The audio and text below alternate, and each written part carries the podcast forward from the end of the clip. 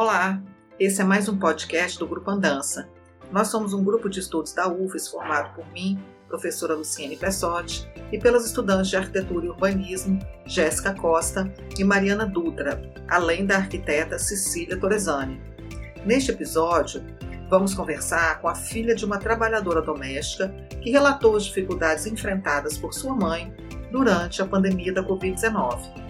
Neste depoimento, constatamos que a estrutura social de nosso país ainda possui fortes vínculos com a mentalidade escravocrata e com o sistema do patriarcado. Para preservarmos a depoente, vamos chamá-la pelo nome fictício de Ana e sua mãe de Maria. Participa desse episódio a aluna Jéssica Costa. Esperamos que esse relato proporcione uma reflexão profunda sobre as condições de trabalho de milhares de mulheres no Brasil no contexto pandêmico. A categoria de trabalhadoras domésticas no Brasil está estimada em mais de 6 milhões, a maioria mulher.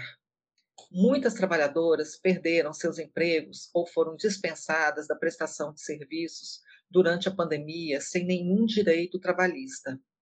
O auxílio emergencial impediu que muitas mulheres ficassem totalmente sem recursos financeiros.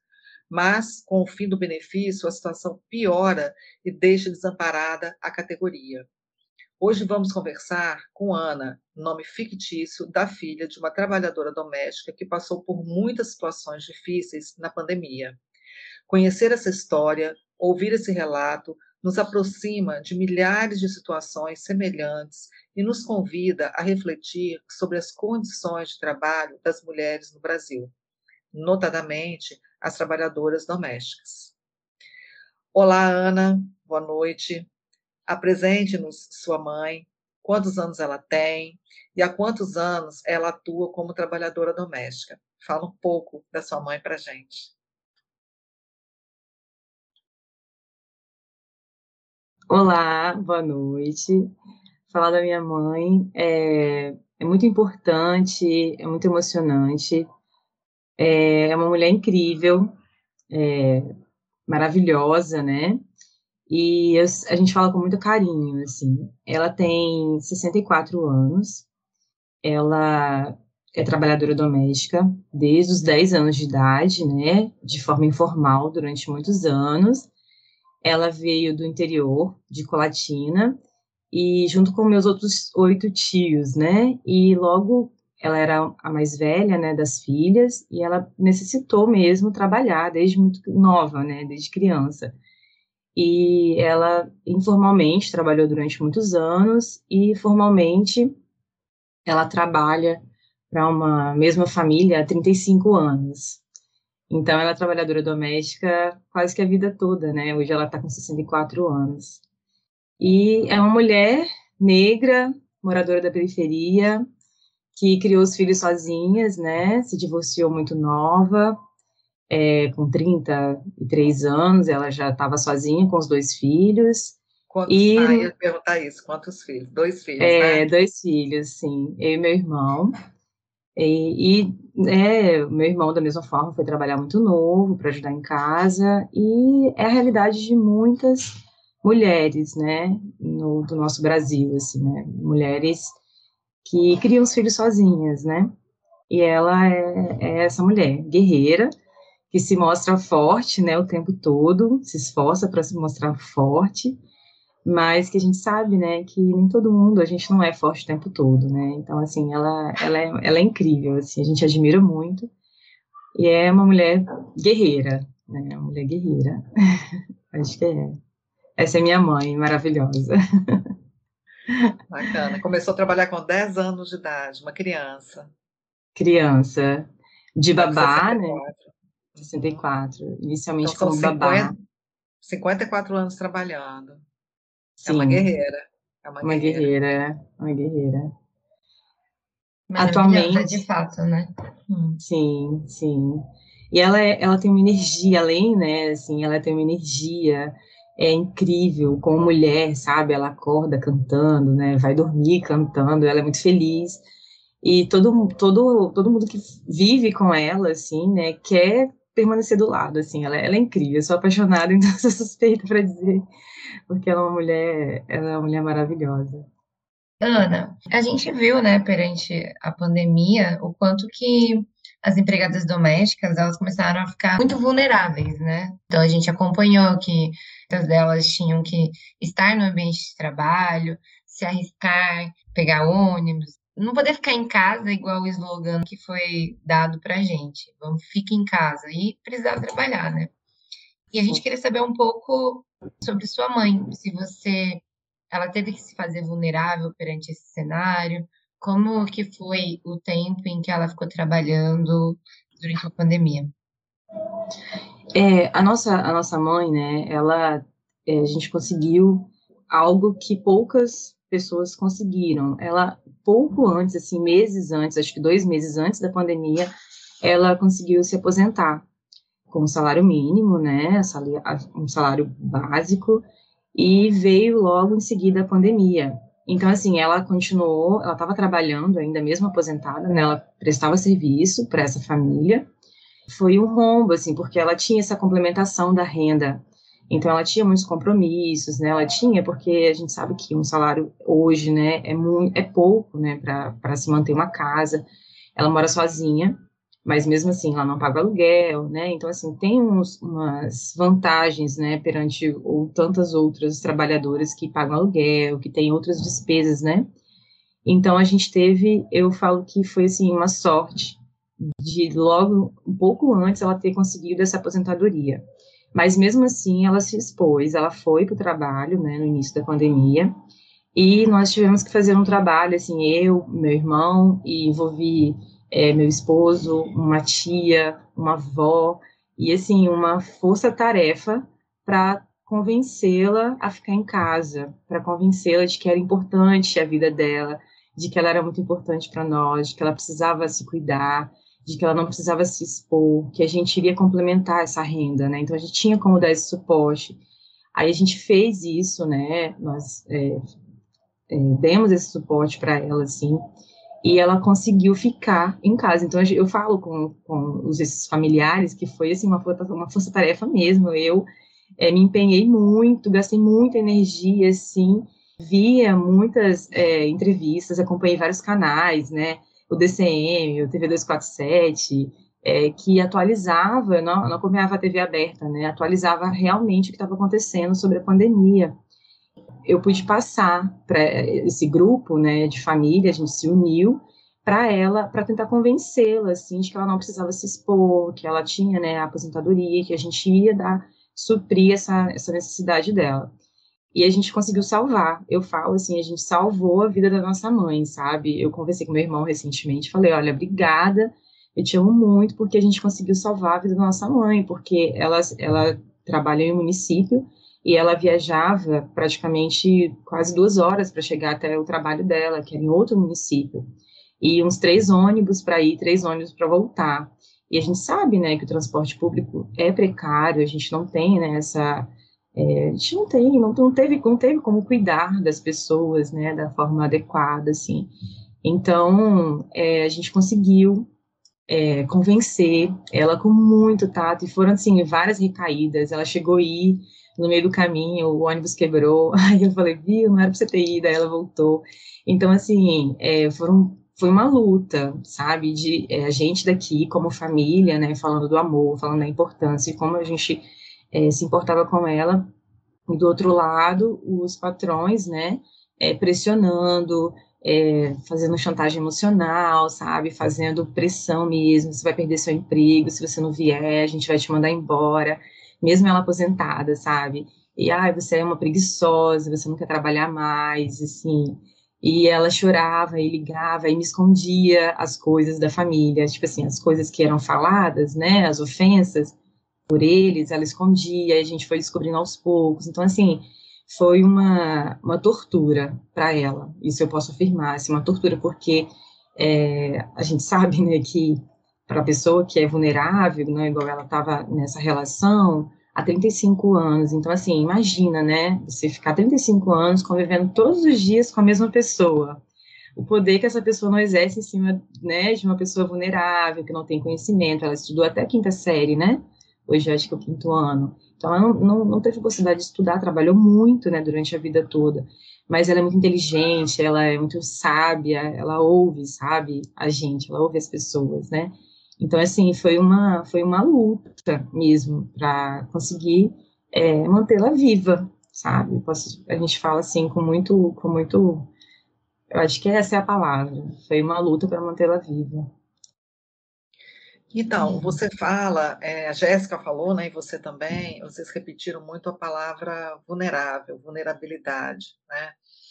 Que ela está numa condição de vulnerabilidade pela idade Sim. dela, né? Ela é mais suscetível a ser contaminada, né? Aliás, ela não é mais suscetível a ser contaminada, ela é mais suscetível de ter complicações se for contaminada pelo novo coronavírus, né? E suas Sim. variantes. E aí, me chamou muita atenção essa questão de ser pressionada para ir trabalhar, sofrer assédio, né? Sofrer chantagem emocional. Você está sendo preguiçosa, você não quer trabalhar, né? Você não está reconhecendo tudo que fizemos por você ao longo dos anos, né, dona Maria? Então, a senhora tem que vir trabalhar. Isso aí. De fato, efetivamente, eu acho que isso é importante até para a gente entender a situação que ela passou. Você considera, e ela, de alguma forma, relatou isso para você, que ela, em algum momento, esteve realmente em situação de risco, podendo contrair o vírus, e também queria saber se ela contraiu, se ela adoeceu. Então, você considera que nesse contexto, até ela, digamos, despertar para a condição que ela estava, que ela não precisava ir trabalhar, que ela não precisava ceder a essa chantagem. Nesse processo todo, ela esteve realmente suscetível a ser contaminada, ou foi contaminada? Ela chegou aí, né, pro trabalho, e foi logo no início, né, da pandemia, já, o vírus já tinha circulado, já estava circulando já há um tempo, e não, já estava com máscara e tal, e não contraiu. Aí, desse dia em diante, ela não foi mais. E aí, a gente tomou muito cuidado, assim, né, eu, quando ia lá levar compra do supermercado, a gente fez, assim, tomou muito cuidado com ela, porque ela, além da idade, né, ela tem... pressão alta, diabetes ela não tem, mas estava, né, pré-diabética, estava acima do peso, e asmática. Então, assim, a gente tomou muito cuidado. E ela não contraiu, ela tomou já agora, né, até a dose de reforço, assim, e não contraiu. Mas ela viu, assistiu muitas pessoas, assim, contraírem. Ela acompanhou, ela ficou, assim, muito chocada com um amigo, né, próximo dela, que contraiu, e ela viu ele desmaiar, assim, no meio da rua. Então, foi, assim, terrível. Então, muitos amigos próximos, né, ela perdeu familiares, nós perdemos familiares, tios, né. Então, assim, a gente fala, assim, realmente, a gente conseguiu proteger, conseguiu blindar, sabe, com muita luta, mas a gente conseguiu, mas ela ficou, assim, exposta nesse dia, né, e nos outros dias, ela chegou umas 3 vezes ir trabalhar, mas ela não, eu acho que tanto a família falava... Sem vacina, sim. Até então não estava vacinada. Não, então, não. Você considera que essa pressão toda que fizeram sobre ela, de uma certa forma, né, expuseram uma pessoa vulnerável a uma possível contaminação? Sim, claro, sim. Inclusive, depois dessas... Eram sessões de pressão, né? Depois dessas sessões de pressão, ela no outro dia se arrumava, ia para o ponto de ônibus, ela tinha que ir muito cedo, né? E de lá ligava para algum familiar. E aí o familiar falava, não vai. E aí tinha toda aquela rede para convencê-la a não ir. Então, sempre ela cedia. Depois dessa pressão, ela tentava ir, mas aí a gente conseguia intervir, e ela não chegou a ir mais. Então, assim, desde o início, na primeira semana ela foi, na primeira semana da pandemia, e depois ela não foi mais. Então, assim, claro que ela ficou exposta sobre várias situações, né, não só em contrair o vírus, mas emocionalmente, ela ficou muito abalada, porque é difícil, né, você se dedica 35 anos a uma família e você ser acusada, né, de abandoná-los, né, de ingratidão. Então, assim, ela ficou muito, a gente percebeu muito isso, ela ficou muito abalada, chorou muito. É o inverso, então, assim, né? É o inverso, né, Ana? É o inverso, isso, na verdade, quem foi abandonada foi ela, né? Por essa família que ela se dedicou durante 35 anos. Essa família deveria ter acolhido, né, a Dona Maria, deveria ter continuado, a gente vai falar disso mais à frente, né? A garantir os seus proventos, já que é uma pessoa, né, idosa. Enfim, essa família deveria dar o suporte psicológico por uma pessoa que mora sozinha, que é vulnerável. E, ao contrário, essa família se coloca numa condição, digamos, de vítima, né, porque precisam dela para tudo, imagino, né, para fazer os serviços, né, dentro da casa, que eles não podem fazer, né, é impressionante, não podem. E aí a gente está nessa sociedade que tem essa herança escravocrata, né, eu preciso de alguém para fazer as coisas dentro de casa para mim, né, para cozinhar para mim, para limpar para mim, eu não posso fazer isso. E aí eu vou pressiono uma pessoa de idade, uma pessoa vulnerável, né, uma pessoa que, como você colocou aí, tem comorbidades, dentro de uma pandemia onde ninguém sabia exatamente o que estava acontecendo, não tinha vacina, e expondo essa pessoa ao risco. Só lembrando também, né, gente, já que a gente está aqui, né, conversando, que a primeira mulher que morre no Brasil, né, do novo coronavírus, é uma empregada doméstica no Rio de Janeiro, que contrai o vírus da patroa. Então, esse relato seu, ele é muito importante, é um testemunho muito importante para a gente ver que, na verdade, isso aconteceu, eu acho que em diferentes contextos, diferentes lares, né? O que chama a atenção do seu relato, que é muito forte, é porque essa pressão se deu em cima de uma pessoa idosa, de uma pessoa que tinha comorbidades, né? Quando, na verdade, como a Jéssica chamou a atenção, o slogan era "fique em casa", né? Então, isso é muito forte que você traz para a gente. E, Ana, então, vocês conseguiram convencê-la a não trabalhar, né, a ficar em casa? Ajudaram ela? E, atualmente, sua mãe, ela ainda está aposentada, provavelmente, né, obviamente. Ela ainda continua trabalhando para essa família? De onde ela consegue tirar a renda dela, ou mesmo também como ela conseguiu outro tipo de trabalho, como que foi isso? Então, eu e meu irmão, a gente continua, né, suprindo as necessidades dela, assim, o que ela necessita. Ela, por sorte, assim, a gente fala, né, que bom que ela trabalhou muito, na verdade, não é sorte, né, muito trabalho, ela conseguiu ter a casa própria, então ela não paga aluguel, e os gastos, né, que ela tem, assim, dá para ela suprir, a gente vai complementando a renda dela.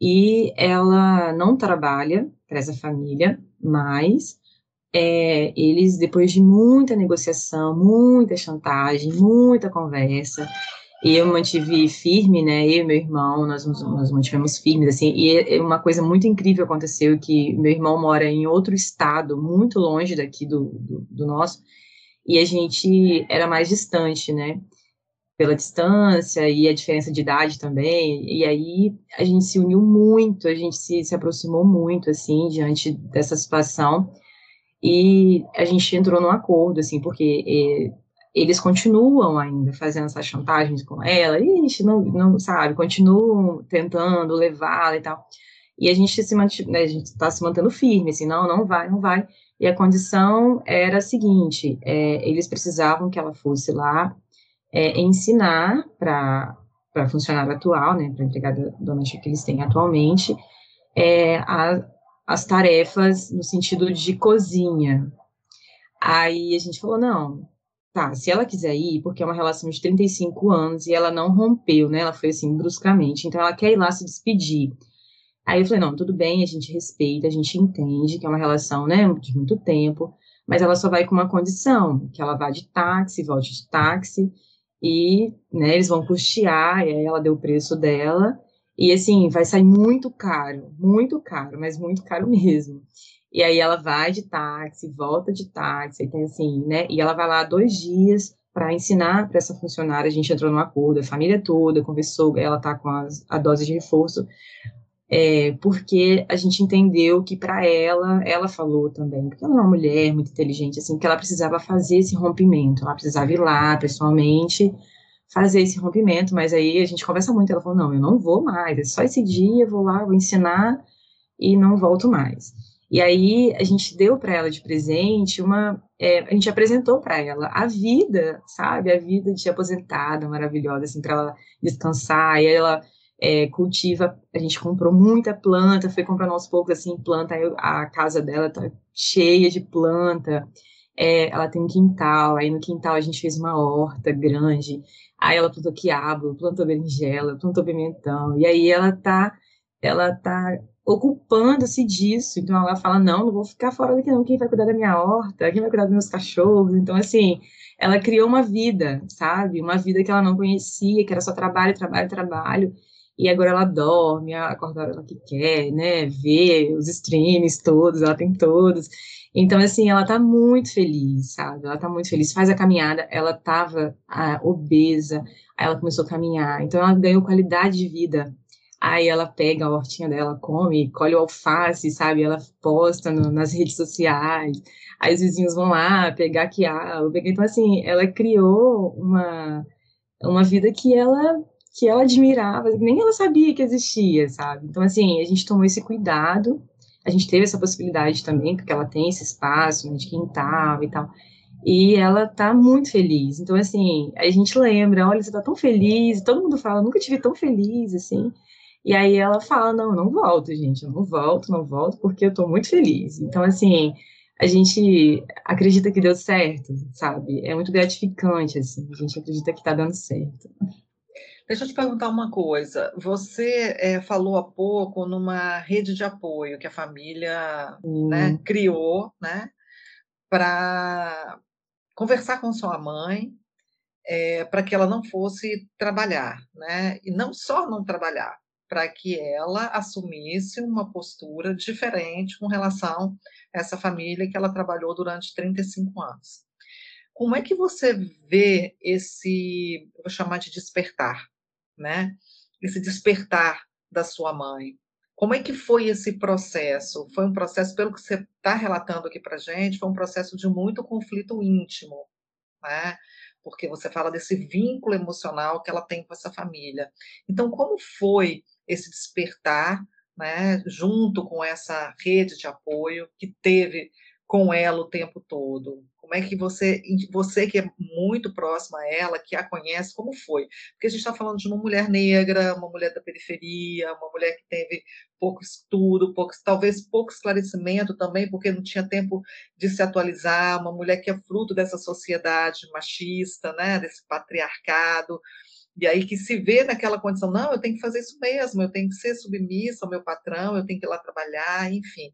Como é que você viu, e também se ouve, né, esse despertar dela enquanto mulher, enquanto ser humano, né, que tem direito à vida? Fala isso pra gente.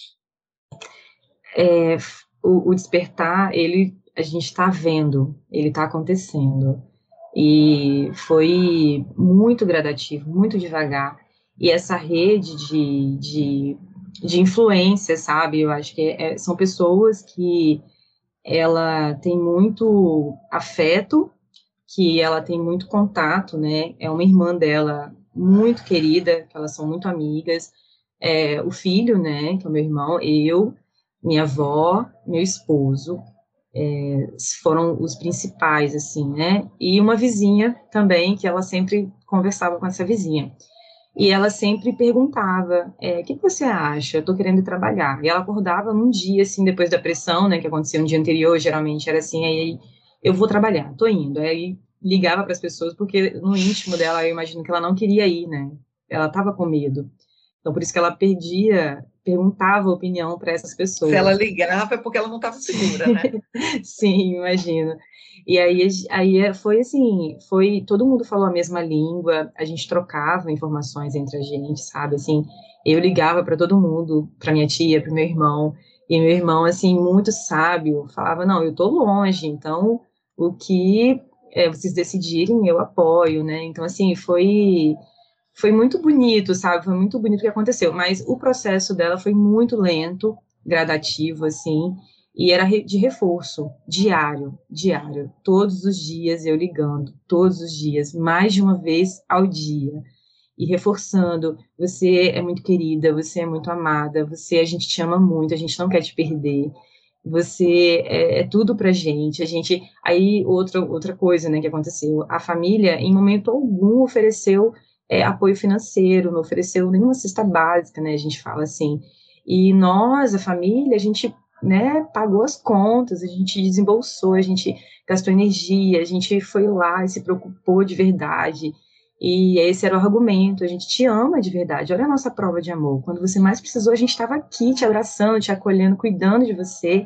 Eles não mantiveram salários, proventos, não, nada. Cortaram tudo. Tudo. E, assim, nem ofereceram em momento algum, nem perguntaram, você está precisando de alguma coisa? Assim, em momento algum, não perguntaram. Foi assim, nós tivemos um cuidado para não entrar em conflito com a família, a gente não entrou em contato com eles, não porque a gente não queria, porque às vezes dava vontade, sabe? Mas a pedido dela, então a gente entendeu que não era esse o caminho, não era o conflito, assim, né, até mesmo para não gerar outros tipos de problemas, né, para você não ter como provar o assédio, então, assim, é muito complicado, então a gente trabalhou com ela, a gente teve essa sabedoria, né, nós tivemos a sabedoria de trabalhar com ela, para que ela entendesse a importância da vida dela, a importância que ela tem, sabe, que era para proteger a existência dela, para que ela continuasse conosco, sabe? Então, assim, a gente sempre foi falando todos os dias, foi assim, um trabalho repetitivo, assim, de todo dia ligando, de manhã, de tarde, de noite, vai de uma vez ao dia e falando, de manhã, de tarde, de noite, a mesma coisa, e o reforço positivo, né, e trabalhando a autoestima dela, porque lá ela ouviu uma palavra que marcou muito ela, durante muitos anos de trabalho, se não uns 30 e poucos anos, você não é insubstituível, faz isso porque você não é insubstituível, se eu quiser amanhã eu substituo você por outra melhor que você, então ela viveu sempre nessa classe. É um massacre. Gente, é um absurdo. Eu tô chocada com tudo isso. E ainda assim ela volta agora para treinar uma outra pessoa. Sim. Então, o quanto que o psicológico dela foi massacrado, né? O quanto que a autoestima dela foi destruída, né? Por essa família, né? A ponto dela não se dar conta que ela tinha que preservar a vida dela, que é o maior bem que ela tem. E ficava nesse conflito de ainda ir trabalhar durante a pandemia. É um processo muito, muito complexo, né? E, assim, esse massacre que foi feito durante todos esses anos, essa opressão que foi feita, né, sobre ela. Sim, essa é a palavra, assim, opressão. A ponto, assim, chegou um momento em que ela teve que dormir lá durante, tipo, 2 vezes na semana. Ela dormia lá, mesmo ela, né, tendo a casa dela, tendo a vida dela, e eu era menor de idade, ficava em casa sozinha, vulnerável, porque chegou um ponto que meu irmão casou, foi morar em outro estado e ficamos só nós duas, e eu ficava sozinha, vulnerável, assim, e a família não se importava, e convivendo com todos os riscos, né, de uma adolescente sozinha, dormindo em casa sozinha. Então, assim, foi muito conflituoso, tudo muito conflituoso. Ela voltar lá, é claro que a gente, contra a nossa vontade, mas a gente teve que respeitar para que ela rompesse, sabe? Ela pediu, ela falou, não, eu vou de táxi, eu vou parar na porta, vão me deixar depois na porta, e eu preciso romper com isso. Aí eu falei, ah, então tudo bem. Ela é uma mulher adulta, então a gente tem que respeitar, sabe? Lógico. Sim. E, Ana, é assim, parabéns por tudo que vocês fizeram pela sua mãe. Eu sei que é a mãe de vocês, mas, assim, parabéns porque vocês conseguiram ter essa visão, vocês conseguiram dar todo o apoio. E fico muito feliz também por ela ter vocês, de qualquer forma, né? Porque o fato dela ter vocês fez com que ela se conscientizasse do que estava acontecendo, que é diferente de que muitas mulheres, no papel dela, não tinham filhos como vocês para conscientizarem, para ajudarem, para darem esse suporte, né? E, inclusive, você falou no início da nossa conversa que o caso da sua mãe é diferente de muitos casos de outras mulheres, né? Que trabalham como empregadas domésticas, são mulheres negras e que não tiveram essa oportunidade, essa ajuda, essa conscientização, esse suporte que sua mãe teve, né? E por além disso, né, é igual você estava falando, a questão da sua mãe, É ótimo que ela teve vocês, mas ao mesmo tempo foram 30 anos de uma relação que se mostrou abusiva, né, agora na pandemia, pelo que você acabou de falar. Você disse que tinha manipulação, tinha pressão, tinha abuso, né? E a gente percebe que esse abuso, essa pressão, foi muito mais marcante agora na pandemia, como todos os abusos na mulher, né? Acho que os abusos, por exemplo, em casa, o quanto que o feminicídio aumentou, não que isso antes não acontecia, mas se tornou tudo mais gritante, né? Todos os abusos, você conseguiu perceber a influência do gênero, da questão racial, agora perante a pandemia, na relação da sua mãe com essa família, e também você sendo filha de uma mulher negra que foi empregada doméstica, o que você tem a falar sobre isso? Sobre o quanto que há essa influência de gênero e raça perante o serviço doméstico e também perante a pandemia? Sim, muita pressão, né, para que você não tenha voz, né? A gente vê, assim, muitas mulheres esgotadas, né? As jornadas, né, aumentaram drasticamente. E como filha dela, né, assim, ela me deu condição, né, tipo, de estudar, mesmo a trancos e barrancos, né, ela sempre me incentivou muito. A família, inclusive, né, quando eu tinha 12 anos, pediu para que ela deixasse eu morar lá com eles, para trabalhar lá, aí ela chegou a deixar, assim, por 2 dias, aí eu falei, não vou ficar, e assim, então é uma família bem tradicional, sabe, aquela que é muito complicada, assim. Não é tradicional, é uma família escravocrata. Diferente, tradicional estava vinculado a uma tradição, de repente a gente fala até de valores, né, mas aí eu vou, assim, eu acho que a gente tem que deixar bem claro, eu acho que é um sistema mesmo de escravidão, de domínio do corpo do outro, da vida do outro, né, e principalmente como a Jéssica colocou agora, né, sobre o corpo da mulher, sobre a vida da mulher, e principalmente da mulher negra. E eu acho que ficou bem claro, desculpa, Lu, eu acho que ficou, só para complementar o que você está falando, ficou bem claro isso quando eles falaram para ela, eu posso substituir facilmente, você é um grande objeto aqui na minha casa, é um descartável, que eu posso substituir e colocar outra pessoa. E você percebe a diferença entre eles e ela, né? Porque ela, mesmo depois de tudo isso, criou vínculos, enfim, com certeza deve ter uma empatia pela família, um amor, um carinho, né? Que não tem como você ter 30 anos com uma pessoa e não criar vínculos com essa pessoa, só se você for desumano, que é o caso de uma pessoa que é escravocrata mesmo, né? Sim. Coragem de falar isso para uma pessoa que trabalhou na casa dela por 30 anos, não faz sentido, né? Não, acho que é isso que eu quis dizer, assim, realmente, tanto que eles me tentaram, né, tipo assim, já escravizamos a mãe, agora vamos escravizar a filha, e aí eu sempre gostei de estudar, né, falei, não, eu vou ficar aqui, eu vou estudar, aí ela, não, então vai estudar, sabe, você não vai ficar aqui, e ela sempre insistiu nisso, não, eu não quero que você trabalhe tanto que eu trabalho, vai estudar para você não tem que trabalhar tanto, né? Isso é assim, recente, né? Porque assim, eu não vou perguntar a sua idade, mas pelo que a gente te conhece, a gente está vendo, assim, você falou que você tinha 10 anos, quer dizer, isso não é uma coisa lá do século XVIII, do século XIX, a gente está falando do século XXI, uma coisa recente, uma família querer botar uma criança de 10 anos para trabalhar, como foi o caso da sua mãe, começou com 10 anos. Quer dizer, é um crime.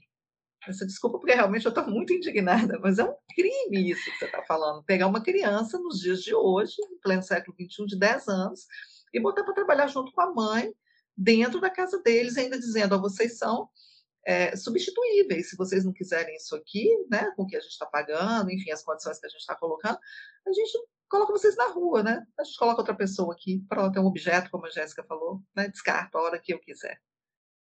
Sim, é isso, é um crime, eu não sei, assim, ela, por ter se divorciado, né, ela recebeu essa proposta e ela ficou assim, ela tentou, tanto que ela é muito ingênua, ela é uma pessoa de um coração muito, sabe, puro, assim, ela é ingênua, e a gente tá, assim, ensinando para ela ter essa malícia, sabe, tanto quando a gente fala para ela, olha, essas pessoas são assim, a gente mostra as características, né, exploradoras. Ela fala, não, eu não vejo eles assim, mas olha só o que eles fizeram com você, fizeram isso, isso, isso.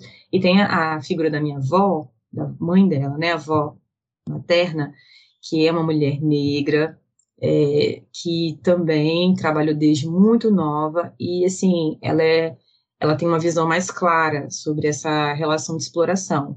E essa avó verbaliza, né, verbaliza para ela, olha, você não pode fazer isso com a sua vida, se valoriza. Quantas vezes eles afirmaram para você que você não é insubstituível? Então, que substituam. Por que agora eles não acham ninguém para substituir? Porque você é única. Aí valoriza, você é incrível, você é maravilhosa. Tanto que ela vai ter que voltar lá porque as pessoas não conseguem assar os preparativos do Natal igual ela faz, sabe? Aí ela vai lá se deslocar uma distância grande para ensinar para a pessoa que trabalha lá atualmente como fazer. Aí eu até me prontifiquei, não, a gente faz um tutorial à distância, a gente grava. Aí ela, não, eu preciso romper. Não, tudo bem, então, aí já é outra questão.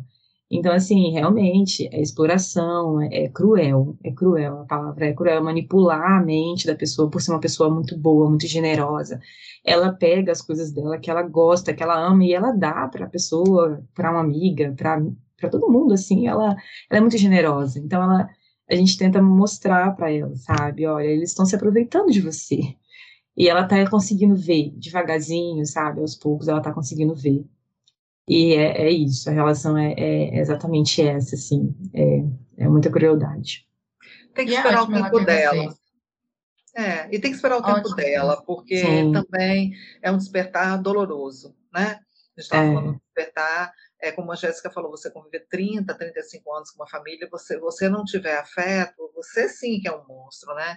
Então, ela também enxergar essas pessoas sob um novo olhar, né, uma nova ótica, né, e vê-los tão desumanos também é muito doloroso. Então, tem que respeitar o tempo dela, né? Tem que esperar esse despertar acontecer de uma forma menos dolorosa, né? De qualquer maneira, a gente gostaria de agradecer o seu testemunho, né, esse testemunho verídico, né? A gente não está falando de uma obra de ficção, de uma vida de ficção, a gente está falando de pessoas que realmente, né, de carne e osso, que estão vivendo ainda, né, um drama familiar, né, porque continua esse processo, né, agora esse processo de cortar esse vínculo.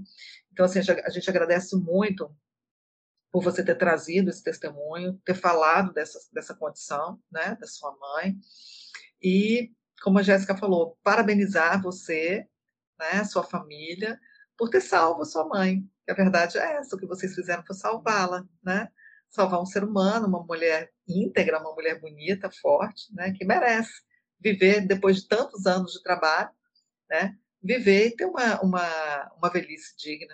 Então, gostaria de te agradecer muito por isso. Jéssica. Também queria agradecer a você pelo relato.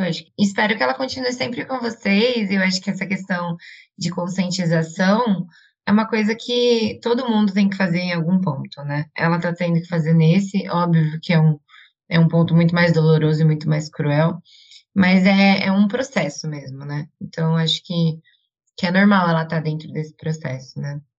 E que ótimo que ela tem vocês para dar a mão, para ela começar a entender isso, tem a avó dela, enfim. Fico feliz de ela ter vocês. Gostaria de conhecer ela. Manda um beijo para ela. Eu que agradeço a oportunidade de estar falando, né, aqui, relatando algo tão íntimo, tão pessoal que a gente vivenciou, está vivenciando ainda, a gente está no processo, não acabou, né, não tá resolvido, e eu acredito que vai ser gradativo, né, está sendo gradativo, e a gente acredita que vai ser mais saudável também.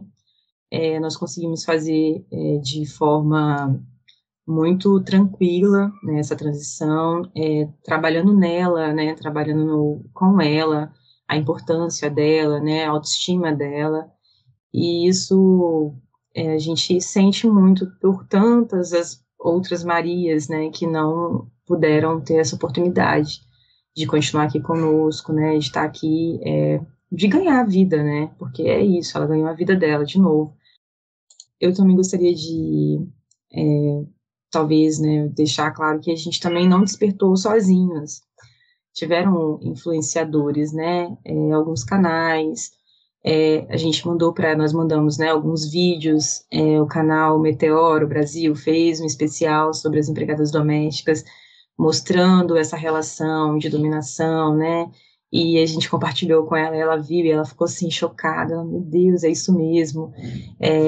A médica Júlia Rocha, ela até tem um livro, ela é médica do SUS, é Pacientes que Curam, né, o cotidiano de uma médica do SUS.